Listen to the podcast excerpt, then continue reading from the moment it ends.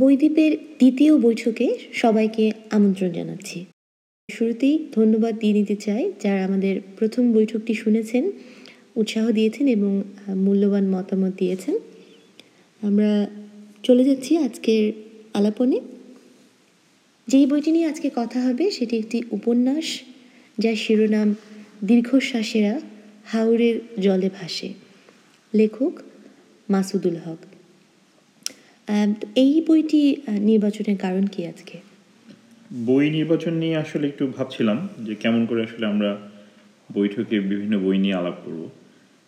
তো কোনো একটা নির্দিষ্ট নিয়ম বের করা খুবই মুশকিল। আমি আপাতত ঠিক করেছি যে বইগুলো আসলে পড়ে আমার মনে হবে যে অন্যদেরকে পড়তে বলতে পারি, শুধু শুধু একটা বই ভালো লেগেছে খারাপ লেগেছে এরকম না করে যে বইগুলো পড় আমি অন্যদেরকে বলতে পারি যে আপনি আপনি এই বইটি পড়ুন, এরকম করে বলতে পারি। আমি আমার মনে হয়েছে বরং সেই বইগুলি নিয়ে আমরা আলাপ করি। এই এই বইয়ের খোঁজ পেয়েছিলাম আসলে দু হাজার আঠারোতে আই থিঙ্ক। আমার মনে আছে যে বইমেলা থেকে কিছু বই কিনে গরমাগরম পড়ে ফেলেছিলাম। পড়ে টরে আমার একটু কিছু বই নিয়ে আমার একটু খারাপ লেগা ছিল, মনে হচ্ছিল যে আমি যেরকম গল্প পড়তে চাই, যেরকম গল্প খুঁজি, সেরকম পাচ্ছিলাম না। তো ফেসবুকে আমি লিখেছিলাম এই ব্যাপারটা নিয়ে যে পড়ছি বই, গল্প কিন্তু পাচ্ছি না তেমন একটা।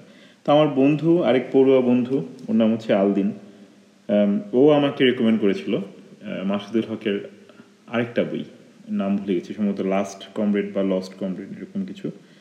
তো তখন ঢাকায় ছিলাম বলে আমি পরের দিন বা তারপর দিন বইমেলায় গিয়ে আমি ওই মাসুদুল হকের বই খুঁজলাম। তো বইগুলো ঘাঁটতে ঘাঁটতে দেখি যে এই বইটি ওনার প্রথম বই এবং নামটা আমার খুব সুন্দর লেগেছিল, দীর্ঘশ্বাসেরা হাওরের জলে ভাসে। আর হাওর নিয়ে আমার নিজের একটা আগ্রহ আছে, আমার পানি ভালো লাগে, জল, নদী, এই ব্যাপারগুলো আমার খুব পছন্দ। তো যে কারণে আমার মনে হচ্ছিল যে তাহলে পড়বই যেহেতু, তাহলে এই বইটা দিয়ে শুরু করি। সুন্দর একটা নাম লেখকের প্রথম বই। তো লস্ট কমরেড বা লাস্ট কমরেড ওটা না পড়ে এটাকে নাম হয়েছে, তখন আমি এটাই পড়া শুরু করি ইচ্ছে করে, আমি এই বইটাই কিনলাম, ভাবলাম যে এটা দিয়ে শুরু করি। তো তারপরে বইটি পড়া শুরু করেছিলাম অনেক আগে এবং আজকে শেষ হলো। হ্যাঁ, বেশ অনেকটা সময় লেগেছে এটা একটু একটু করে। কারণটা কি? প্রথম কারণ যেটা বলা যায় সেটা হচ্ছে যে আমার পড়তে আসলে একটু কষ্টই হয়েছে, কারণ সম্পূর্ণ ভিন্ন একটা বিষয় যেটা আসলে আমি এত এত না দুঃখিত মানে মোটামুটি যে কয়টা বই পড়েছি এই এতদিনে সব অন্য বিষয়গুলোর সাথে এটা আসলে একরকম না, এটা সম্পূর্ণ ভিন্ন একটা বিষয়। যে এই এই জগৎটা সম্পর্কে আমার জানা এত কম ছিল। আমি হাওরকে নিয়ে বা হাওরের মানুষের জীবন নিয়ে আমি বলবো যে আসলে আমি রীতিমতো অজ্ঞ ছিলাম। তো এই জিনিসটা যখন পড়া শুরু করলাম আমার আমি মানে সুন্দর করে বলতে পারি যে আসলে যে একটা নতুন একটা জগৎ আসলে আমি দেখা শুরু করলাম, যেটা আমি এর আগে কখনো দেখিনি। তো এই নতুন যে দেখার ব্যাপারটা সেটা মানে আমার আমি আমাকে গ্রহণ করতে একটু সময় লাগছিল। আমি আস্তে আস্তে জিনিসটা পড়ছিলাম। আরও কিছু কারণ আছে স্লো হওয়ার, সেটা আমি হয়তো আস্তে আস্তে বলবো, বাট এখন এটাই বলা যায় যে সেই এই কারণে একটু বেশি সময় লেগে গেল আর কি, সব মিলিয়ে পড়তে গিয়ে। আচ্ছা, আজকেই যেহেতু শেষ হলো, প্রাথমিক অনুভূতিটা কি, আমি সেই সাথে সামগ্রিক অনুভূতিটা কি সেটাও শুনতে চাই, এবং এই উত্তরটা বেশ বিশদে হলেই ভালো হবে, তাহলে আরও বুঝতে পারবো। আচ্ছা, তো প্রাথমিক অনুভূতি যেটা হচ্ছে যে বইটা আমার খুব ভালো লেগেছে। ভালো লেগেছে বলেই আমি সাথে সাথেই তোকে এবং শিমুলকে সাথে সাথে রেকমেন্ড করেছি। আমার ইমিডিয়েটলি বইটা বন্ধ করার সাথে সাথে আমি দুজনকে বলেছি যে আপনাদের বইটি পড়া উচিত। পুরো বইটি আসলে খুবই ইন্টারেস্টিং, অনেক চরিত্র, মানে প্রচুর চরিত্র, এবং আমি বলবো যে উপন্যাসে আমরা চরিত্র দেখে অভ্যস্ত অনেক রকম, কিন্তু দেখা যায় যে কোনো একটা নির্দিষ্ট একটা মূল চরিত্র থাকে যেটার চারপাশ ঘিরে আরও অনেক অন্যান্য কম গুরুত্বপূর্ণ চরিত্ররা থাকে ওই মূল চরিত্রকে ঘিরে। এই বইটি তার থেকে আলাদা, কারণ এই বইয়ের আমি মোটামুটি সবাই মূল চরিত্র, খুবই ইন্টারেস্টিংলি। এবং যেটা হয় যে উপন্যাস লেখক যারা যখন লিখেন একটা চরিত্রকে, যখন তারা বাস্তবের মতো করে রিপ্রেজেন্ট করেন, সেই সময় যেটা হয় যে চরিত্রের মধ্যে কিছু দুর্বলতা থেকে যায়, মানে তখন বোঝা যায় যে চরিত্রগুলো ঠিক বাস্তব না, মনে হয় যে সম্ভবত এটা এক ধরনের অলিক কিছু, হ্যাঁ মানে বানানো কিছু, সামথিং বানানো। কিন্তু এখানে আমি যেটা খেয়াল করে দেখলাম যে প্রতিটি চরিত্র খুবই অদ্ভুতভাবে, যে প্রতিটি চরিত্র মানে যারা গল্প লিখে বা উপন্যাস লিখে তাদের একটা চেষ্টা থাকে, বা আমি যখন কোনো একটা গল্প লিখতে যাই আমার নিজের চেষ্টা থাকে যে চরিত্রকে যেন বানোয়াট মনে না হয়, মন যেন পড়ে মনে হয় যে না এটা একটা বাস্তব চরিত্র, এটা আমি আমার মনের মাধুরী মিশিয়ে একটা কাল্পনিক কিছু দাঁড় করিয়ে দিইনি। এবং সেটার জন্য সবচেয়ে বড় যেটা সাপোর্টিং থাকে সেটা হচ্ছে যে সেই চরিত্রের একটা ব্যাকগ্রাউন্ড ক্রিয়েট করা। মানে আমি হয়তো তার স্কুল জীবন নিয়ে লিখছি, কিন্তু তার শৈশবটা যেন আমার ব্যাকগ্রাউন্ডে থাকে এমনভাবে যে ওখান থেকে আমি কিছু উপাদান নিয়ে এসে সেই স্কুল জীবনে কাজে লাগাবো, এমন করে যে তখন মনে হবে চরিত্রটা আসলে বাস্তব চরিত্র। হ্যাঁ, মানে হঠাৎ করে যেন একটা কিছু, মানে এমন যেন না হয় যে না সে ওই যে রাজা রায়ের মতো আউট অফ ফোকাস দিয়ে ঘুরে গেল কিন্তু আসলে ফ্রেমের মধ্যে থাকলো না, এরকম না। তো এই বইয়ের চরিত্রগুলো আমি বলবো যে প্রতিটি চরিত্রই মানে লেখক মাসুদুল হক উনি প্রতিটি চরিত্র এত জীবন্ত, প্রত্যেকের একটা গল্প আছে, প্রত্যেকেই খুবই অ্যাক্টিভ, প্রত্যেকের একটা ভূমিকা আছে, মানে কেউই ফেলনা না, এমন না যে না আমি জাস্ট একটা কোনো একটা কারণে জাস্ট একটা চরিত্র হাজির করে দিলাম, ইটস নট লাইক দ্যাট। মানে সে প্রতিটা চরিত্রই খুবই অ্যাট্রাকটিভ এবং খুবই মানে একটা হ্যাপেনিং। হ্যাঁ, একটা যেটা ঝামেলা হয়েছে যে এত চরিত্র হওয়ার কারণে আমি মাঝে মাঝে চরিত্রের নাম গুলিয়ে ফেলছিলাম, হ্যাঁ খেয়ে ফেলেছি, কারণ দেখা যায় যে প্রত্যেকটা অনুচ্ছেদে বা পরিচ্ছেদেই প্রত্যেকটা অনেকগুলো নতুন ক্যারেক্টার যোগ হলো এবং তাদের প্রত্যেকেই এই পরিমাণ মানে ঘটনা নিয়ে হাজির হয়েছে যে আমি আই ওয়াজ থিঙ্কিং যে ওকে আমি বোধহয় ট্র্যাক হারিয়ে ফেলতেছি, এরকম মনে হয়েছে আমার কাছে। কিন্তু তাতে কোনো সমস্যা হয়নি, কারণ তারা ওই পরিচ্ছেদে এমন সব ঘটনা নিয়ে আসতেছে যে মানে ঘটনার কোনো শেষ নেই, ঘটনার কোনো অভাব নেই, যে কারণে গল্প খুব ভালোভাবে এগিয়ে গেছে। আর এখানে শুনতে শুনতে মনে হলো সেটা হচ্ছে যে চরিত্রগুলোর যে অ্যাক্টিভিটি সেটা কি বেশি গুরুত্ব পাচ্ছে, নাকি মূলত যেহেতু নামটা হচ্ছে হাওর হাওর হাওরের নাম আর কি, দীর্ঘশ্বাসেরা হাওরের জলে ভাসে, বোঝা যাচ্ছে যেখানে হাওর এবং হাওরের যে মানুষ অবশ্যই তাদেরকে ঘিরেই পুরো প্লটটা এগোবে। কিন্তু এখানে এতগুলো চরিত্রের কথা যেখানে বলা হচ্ছে, চরিত্রগুলা খুব বেশি প্রাধান্য পাচ্ছে নাকি হাওরের যে কথাটা বলতে চাওয়া হয়েছে সেটা বেশি উঠে এসেছে? না, এখানে জনপদটা হচ্ছে হাওরের একটা জনপদ বা ওই ওই এলাকাগুলো মিলিয়ে, কিন্তু যেটা হয় যে কোনো গল্পে বা যে কোনো জায়গাতেই মানুষরাই আসলে একটা জায়গাকে একটা চরিত্র দেয়, বা মানুষটাই একটা জায়গাকে বড় করে তোলে, বা মানুষের কাজগুলোই আসলে একটা জায়গার একটা পরিচয় দেয় আর কি, সেটা আমার কাছে মনে হয়। তো এখানেও তাই, এখানে যে চরিত্রগুলো এসেছে এরা সবাই যে স্থানীয় তা না। এখানে সাধারণত যেটা হয় যে হাওড়ে যারা স্থানীয় তাদের সাথে যারা বাইরে থেকে আসে তাদেরকে এখানে লেখা আছে যে আবাদি। তো আবাদি শব্দটা আগে শুনেছিলাম, বাট এটার একদম ভালো অর্থটা আমি এই বইটা পড়ে আসলে জানলাম। তো সেই আবাদিদের সাথে ওদের যে একটা কনফ্লিক্ট, একটা সংঘর্ষ, সেটা শুধুমাত্র আদর্শিক না, সেটা হচ্ছে একই সাথে জীবিক জীবন নিয়ে, জীবিকা নিয়ে, হ্যাঁ তাদের এবং এবং বুদ্ধিমত্তা নিয়ে। যেটা হয় যে আমরা সাধারণত বাইরে থেকে যারা আসে তারা এক ধরনের ফাইটার থাকে, তারা হয়তো অনেক বেশি চতুর হয়, হ্যাঁ বুদ্ধিমান না বলে চতুর শব্দটা বললাম ইচ্ছা করে। তো এই যে সংঘর্ষগুলো ওদের, এই জিনিসগুলো এত বইটাতে এসে, যে কারণে আমার আমার জন্য পড়তে একটা নতুন একটা অভিজ্ঞতার সামনে পড়েছি। অনেক অনেক চরিত্র আছে এখানে, যেমন সেই হাওড় এলাকায় যারা সরকারি দায়িত্বপ্রাপ্ত হয়ে যারা ডাক্তার হিসেবে যায় বা স্কুলের শিক্ষক হিসেবে যায়, তাদের ভাবনাগুলো এখানে চমৎকার করে এসেছে। তারপরে ওই বাইরের মানুষদের অনেক রকম, মানে একটা নির্দিষ্ট এলাকায় যখন বহিরাগতরা বেড়ে যায় তখন ওই এলাকার মানুষটা একটা সংকটে পড়ে, সংকটটা পড়ে এবং আমরা এই সংকটটার সাথে যারা একটুখানি সচেতন তারা অনেক পরিচিত। পাহাড়ি আমাদের যে পাহাড়ের যে অঞ্চলগুলো আছে চট্টগ্রাম বা পার্বতীপুর বান্দরবান এলাকায়, ওখানে আমরা কিছুটা জানি যে বহিরাগতর আসলে কত রকম সমস্যা তৈরি করতে পারে।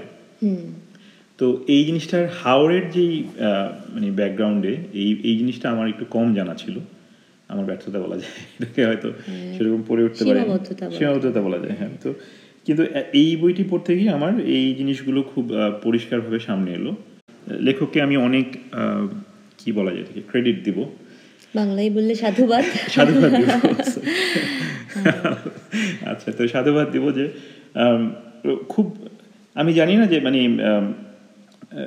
উনি আসলে এই বইটি লেখার আগে কি বলে উপন্যাস লেখার কলাকৌশল নিয়ে কোনো রকম গবেষণা করেছিলেন কিনা, কিন্তু কিছু কিছু জায়গায় এই বইটি মানে উপন্যাস লেখার কলাকৌশলের ক্ষেত্রে আমার পড়তে গিয়ে আমরা যে জিনিসগুলো পড়ি সবগুলো এখানে দেখেছি আমি। যেমন একটা বৈশিষ্ট্য বলে যে একটা মানে একটা পরিচ্ছদের শুরুটা এবং শেষটা মানে শেষটা এমনভাবে করা যে পরের পৃষ্ঠায় মানে কাউকে যেতে হবে, মানে খুব চমৎকার একটা এন্ডিং একটা পরিচ্ছদের। তো এই জিনিসটা আমি খেয়াল করে দেখেছি যে প্রত্যেকটা পরিচ্ছদে খুব সুন্দরভাবে শেষ হয়েছে, যে I have to go on আর কি, আমি থামতে পারিনি, এটা আমার কাছে মনে হয় ইচ্ছাটা থেকে যায়, ইচ্ছাটা থেকে গেছে। হ্যাঁ, তারপরে বইয়ের ভিতরে কিছু বর্ণনা আমার অসম্ভব ভালো লেগেছে। কিছু লাইন আমি ইভেন বহুদিন পরে হয়তো কোনো একটা বাংলা বই পড়তে গিয়ে আমি পেন্সিল দিয়ে আন্ডারলাইন করে রেখেছি, আমার এত ভালো লেগেছে। কিছু লাইন আমি বলতে পারি, যে হাওরের ভিতর দিয়ে লঞ্চ চলে যাচ্ছে, সেই বর্ণনাটা হচ্ছে জোরে জোরে সাইরেন বাজিয়ে লালপরি, লালপরি হচ্ছে লঞ্চটার নাম, লালপরি কংসের বুকের জলের সেলাই খুলতে খুলতে যাত্রা শুরু করে সুনামগঞ্জের দিকে। এই সেলাই খুলতে খুলতে যাত্রাটা আমার আমার খুব খুবই ভালো লেগেছে। তারপরে আরও কিছু লাইন আমার, সামনে তার কঠিন সময়, এ সময়ে মান অভিমান করলে চলে না, ক্ষুধার যদি মান অভিমান না থাকে মানুষেরও তা থাকা ঠিক না।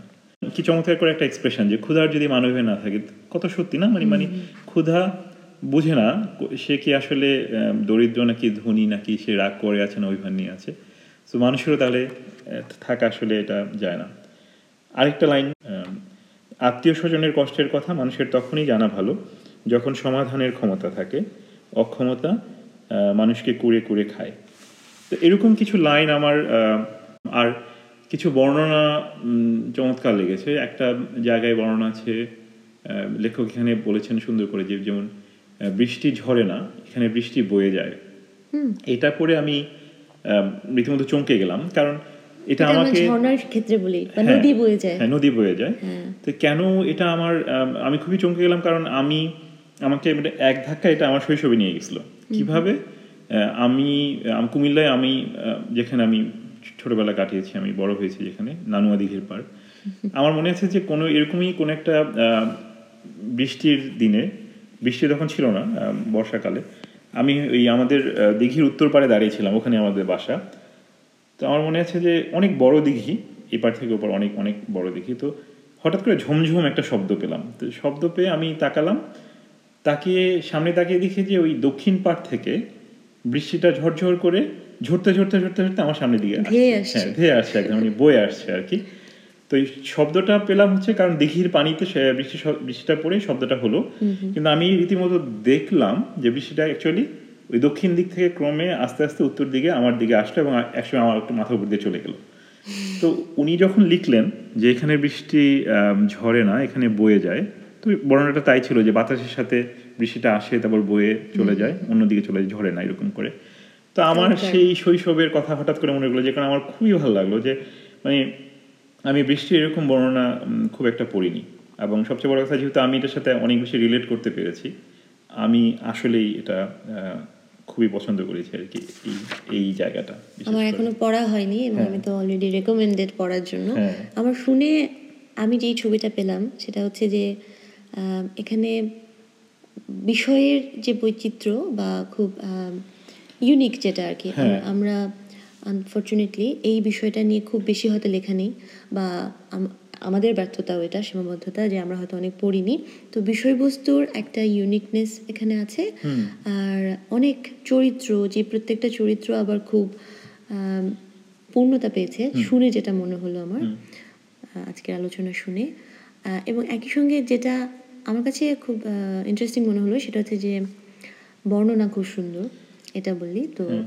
আর এটা খুব ইন্টারেস্টিং, অনেক সময় হয় কি যে একটা গল্প ভালো হয়, হয়তো বা বর্ণনাটা অতটা অতটা সুন্দর না, আবার অনেক সময় হয় যে বর্ণনা খুব সুন্দর কিন্তু হয়তো বা ওখানে গল্পটা অতটা নেই। তো যদি একটা গল্প থাকে সেখানে চরিত্রগুলো এত সুন্দর করে পরিপূর্ণতা পায় আর বর্ণনা থাকে, বা কিছু লাইন যেগুলো শুনলাম খুবই চমৎকার, শুনে আসলে পড়তে ইচ্ছে করছে। না, পড়ার মতোই কিছু বর্ণনা, মানে কিছু, যেমন বাঁধ ভেঙে যাওয়ার একটা অংশ আছে, যেখানে বাঁধ ভেঙে যাচ্ছে, যেখানে মানুষেরা আশঙ্কায় আছে যে বাঁধ ভেঙে যাবে, এবং তারপর তারা সেটাকে সেই বাদ রক্ষা করার জন্য সবাই মিলে ঝাঁপিয়ে পড়ছে। এই পুরো বর্ণনাটা আমার জন্য সম্পূর্ণ নতুন একটা বর্ণনা, এটা আমি এর আগে কখনো পড়িনি। এবং এই লেখার লেখনির লেখকের ক্ষেত্রে আমি একই কথা বলবো যে মানে পুরো লেখাটাই কোথাও মানে কোনো মানে শুনে দেখে বা পড়ে মনে হয় না যে কোনো কিছু কল্পনার, মানে মনে হয় কি যে উনি এগুলো দেখেছেন, নিজের অভিজ্ঞতা থেকে লিখেছেন। এটা একটা দারুণ একটা ব্যাপার, মানে কোথাও হতে পারে হয়তো বা ওনার নিশ্চয়ই এখানে গবেষণা করতে হবে, আমি একটু ঠিক জানি না।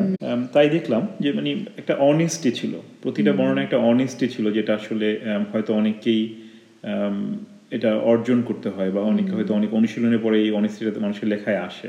সবাই পারে না এটা, কারণ অনেকের লেখায় পড়লে বোঝা যায় যে এক ধরনের মানে ফাঁকিবাজি আছে। আমি এটা এখানে পাইনি, আমার কাছে মনে হচ্ছে যে একটা সৎ লেখার মধ্যে একটা সৎ ব্যাপার ছিল আর কি। তো বইটা বইটার সব ভালো কথা বললাম, হ্যাঁ সেটাই আমিও তাই মাত্রই বলতে চাইছিলাম যে অনেকই প্রশংসা, সেটা হতেই পারে যদি খুব ভালো লাগে। এখানে এরকম কিছু ছিল কিনা সেটা আমি আমি প্রশ্ন করতেই চাইছিলাম যে এখানে নেতিবাচক কিছু আছে কিনা, না থাকলে কোনো সমস্যা নেই, কিন্তু আছে কিনা, থাকলে সেটা কি রকম। ঠিক নেতিবাচক না, যেটা হয়েছে যে আমি বইটা পড়া শেষ করে যে এখন একটা অভ্যাস হয়েছে যে গুড রিডসে একটা কিছু রেটিং দেয়া। তো গুড রিডস আমি চার দিতে গিয়ে, কারণ চার হচ্ছে আমার মোটামুটি যেগুলো খুব ভালো লাগে সেগুলো আমি চার দিই এবং অনেক সেটা চার দেওয়ার মতোই। তো চার দিতে গিয়ে আমি তিন দিলাম তিন দিলাম একটা মাত্র কারণে, সেটা এখন আমি বলবো, কারণ আমার আসলে এটা নিয়ে একটা ক্ষোভ আছে মনের মধ্যে। আমি দেখলাম যে এই বই, এটা আমি যেটা পড়লাম, আমার হাতে যেই কপিটা আছে সেটা হচ্ছে তৃতীয় সংস্করণ বইয়ের। বইটি প্রথম বের হয়েছিল দু হাজার বারোতে, আমার হাতে সংস্করণ যেটা সেটা দু হাজার সতেরোতে চৈতন্য সংস্করণ লেখা। এখানে দেখলাম যে এক দুই তিন নম্বর সংস্করণ। তো বইয়ের ভিতরে তিন নম্বর সংস্করণে যখন যায় একবার দুইবার তিনবার, আমার মনে হয় যে তিন নম্বর সংস্করণে যাওয়ার পরে বইটির আসলে ত্রুটিমুক্ত হওয়া উচিত নানা কারণে। আমি দেখলাম যে বইয়ে অনেক বানান ভুল, যে ভুলগুলো খুব চোখে লাগে, যেগুলো আসলে আমি বলবো যে ঠিক হয়নি। তিন মানে আমি প্রথম সংস্করণে যদি হয় সেটাও ঠিক নয়, কারণ আমি অন্তত বানান ভুলটা আমার মতো একটু যত্ন নিয়ে ছাপা উচিত প্রকাশকদের বা লেখকের, আসলে এই জিনিসটা মাথায় রাখা উচিত। সেখানে তৃতীয় সংস্করণে এই বানান ভুলগুলো থাকাটা আমি বলবো যে এটা আসলে ঠিক হয়নি।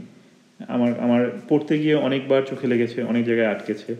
কিছু শব্দের ভুল ব্যবহার দেখেছি, কিছু শব্দ মনে হয়েছে যে এটার সঠিক শব্দটা লেখা হয়নি, যেমন উঠা, বুনা, এরকম কিছু শব্দ, হ্যাঁ বানান বানানই বলা যায়, হ্যাঁ বানানগত, যেটা হয়তো আমরা প্রচলিত লেখাতে লিখি না, কিন্তু সেগুলো চলে এসেছে এখানে।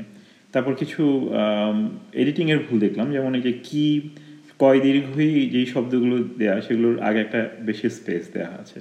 আমি যেটা বুঝলাম সেটা হচ্ছে সম্ভবত ওয়ার্ড ফাইলে মানে ফাইন্ড অ্যান্ড রিপ্লেস দিয়ে সেই কিগুলোকে বদলে দেওয়া হয়েছে, কিন্তু আগে যে একটা স্পেস বেশি সেটা দেখা হয়নি। এখন পুরো বইয়ে কয় দীর্ঘের আগে একটা বেশি স্পেস দেয়া আর কি। লেখালেখির জায়গা নিয়ে আমার একটা কথা বলার আছে এখানে। শুরুর দিকে বিশেষ করে প্রথম কয়েকটি চ্যাপ্টারে আমার মনোযোগ সরে যাচ্ছিল বারবার। তার একটা বড় কারণ ছিল যে অনেক কম জায়গায় অনেক বেশি তথ্য দেয়া ছিল। ওখানে হয়তো অনেকগুলো চরিত্র চলে এসেছে একের পর এক, হাওরগুলো বা হাওরের পাশের জায়গাগুলো মানে একের পর এক অনেকগুলো জায়গার নাম সেখানে চলে আসছিল। তো এই তথ্যগুলোর যে পরিবেশনাটা সেটা বোধ হয় আর একটু অন্যরকম হলে পাঠকের জন্য একটু সুবিধা হতো। লেখালেখির ভাষায় এটাকে এক ধরনের বলা হয় যে ইনফরমেশন ডাম্পিং, যদি অনেক বেশি তথ্য এক জায়গায় চলে আসে। তো সেটা না করে হয়তো একটু অন্যভাবে করা যেত, যেন আর একটু সহজবোধ্য হয় পাঠকদের কাছে। আরও কিছু আছে, যেমন শেষের ছয় থেকে সাতটা পৃষ্ঠায় রিপিট ছিল, ডাবল পেজ ছিল, তারপরে উল্টাপাল্টা বাধাই ছিল, যেগুলো দেখে আসলে আমার একটু খারাপ লেগেছে। আমার মনে হচ্ছে এই বইটা আরও বেশি যত্ন দাবি করে, এবং এই বইটা যদি আরও মানুষ পড়তে যায় সেক্ষেত্রে এই বইটির আরও নিখুঁত হওয়া আমি বলবো যে খুব জরুরি। প্রকাশনাগত সমস্যা প্রকাশনাগত সমস্যা বলা যায়, হ্যাঁ সেটাই। কিন্তু আবার একই সাথে আমি বলবো যে লেখক নিজে যদি তার বইটি হাতে নিয়ে থাকেন তিনিও হয়তো এই জিনিসগুলো খুঁজে পেতে পারতেন যে না আসলে এই জিনিসগুলো ঠিক করা দরকার, বা উনি নিজে যদি আর কারো কাউকে বলতে পারতেন যে কেউ যদি প্রুফরিড করে দেয় বা এরকম একটা ব্যাপার। কারণ বই প্রকাশটাও একটা মানে একটা দলীয় কাজ আর কি, ঠিক একার কাজ না, আমার কাছে মনে হয়। তো এই সমস্ত কারণে আমি বলবো যে শুধুমাত্র এই কারণে মানে চার দিলে যেটা হবে যে এরকম আরেকটা বই আসবে সেটা যেন না হয়, সে কারণে আমি এই জায়গাটায় ইচ্ছে করে আমি তিন দিয়েছি, যেন বাকি একটা বইয়ে মানে একটা যত্ন নিয়ে বইটা প্রকাশ করে সে একটা যেন কি অর্জন করে নিতে পারে। কিন্তু এইটুকু বাদে পুরো বইটির ব্যাপারে আমি বলবো যে আমার খুব খুব ভালো লেগেছে, এটা বারবার বলছি। এই বইটা নিয়ে আমি বলবো যে এই গল্পের মানে এই বইটির গল্পটিতে কোনো নির্দিষ্ট কোনো নায়ক নেই, মানে কোনো একজন নায়ক না। এই গল্পের নায়ক হচ্ছে যে পুরো একটা জনপদ, পুরো একটা হাওরের জনপদ, পুরোটাই হচ্ছে এই গল্পের নায়ক, যেটা আমার জন্য একটা অভিনব ব্যাপার। হ্যাঁ সেটাই, তো সেটা এই জন্যই আমি আমি বলবো যারা পাঠক আছে আমাদের, আমার পরিচিত যারা, তাদেরকে আমি সবাইকে বইটি পড়তে রিকমেন্ড করবো। অবশ্যই বইটি পড়তে পারেন তারা। আর লেখকের এই লেখাটি আমার ভালো লেগেছে এবং আমি অবশ্যই, আমি জানি যে আমি অবশ্যই তার বাকি বইগুলো সংগ্রহ করে পড়বো। আমার এই বইটি আমাকে সেই উৎসাহটা দিয়েছে। আসলে বই নিয়ে এটুকুই বলতে পারি আপাতত। অনেক ধন্যবাদ, অনেক ধন্যবাদ। জানা গেল নতুন একটি বই সম্পর্কে, এবং লেখক হিসেবেও আমি, আমার কাছে নতুন নামটা জানা হলো এবং বইটা সম্পর্কে জানা হলো। আমি পড়তে আগ্রহ বোধ করছি। হয়তো বা আরও যারা পাঠক আছেন তারা যদি আগ্রহী হন, একটি নতুন বই, খুব বেশি পঠিত একটি বিষয় নয়, এরকম একটি বিষয় নিয়ে একটি বই এবং একজন ভালো লেখকের বই, হয়তো আরও ছড়িয়ে যাবে মানুষের কাছে। আমিও তাই আশা করি, কারণ আমার মনে হয় যে বইটি আসলে ছড়ানো উচিত। বিশেষ করে আমার মতো পাঠক যারা বই পড়তে পছন্দ করেন নতুন বিষয় নিয়ে, বা নতুন বিশেষ করে ফিকশন যারা পড়তে পছন্দ করেন, তাদের কাছে আমার মনে হয় বইটি চমৎকার একটি বই হতে পারে আর কি। আমরা আজকে এখানেই আমাদের বৈঠকটি শেষ করতে যাচ্ছি। হয়তো আবারও আমরা চেষ্টা করব আরেকটি কোনো নতুন বই নিয়ে আসতে। সেটা এবারের মতো অনেক দেরিও হতে পারে, আবার খুব তাড়াতাড়িও হতে পারে। সেটা হয়তো বা কিছুটা আমার উপর, কিছুটা তারেক নুরুল হাসানের উপরে নির্ভর করবে। হ্যাঁ, আমি আমি আসলে ঠিক নিশ্চিত করে বলতে পারবো না, কারণ আমার নিজের একটা আলসেমি আছে। আবার এর আগেও যেটা বলেছিলাম যে আমার নিজের একটা সংকোচও আছে যে আমি হয়তো ঠিক বইগুলো নিয়ে বলার উপযোগী মানুষ নই, কারণ আমি শুধু পড়ে যাই, এর চেয়ে বেশি খুব ভালো কিছু বলতে পারি না। সো দেখা যাক, যদি আমাদের সাহসে কুলায় এবং যদি আমাদের সময় কুলায়, তাহলে আমরা হয়তো আসবো আবার পরের পর্ব নিয়ে। বই নিয়ে আলোচনা শেষ হলো। আমরা আমাদের এবারে বৈঠকটি শেষ করব একটি গান দিয়ে, আগের বারের মতোই। খন্দশেতে গেলা উইড়া রে,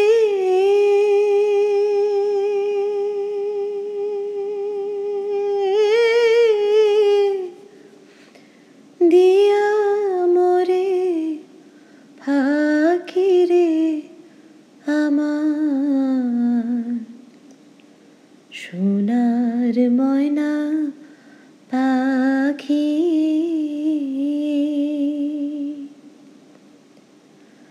সোনা বরুণ পাখি রে আমার কাজল বরুণ আখি, সোনা বরুণ পাখি রে আমার কাজল বরুণ আখি, দিবানিশি মন সায়োরে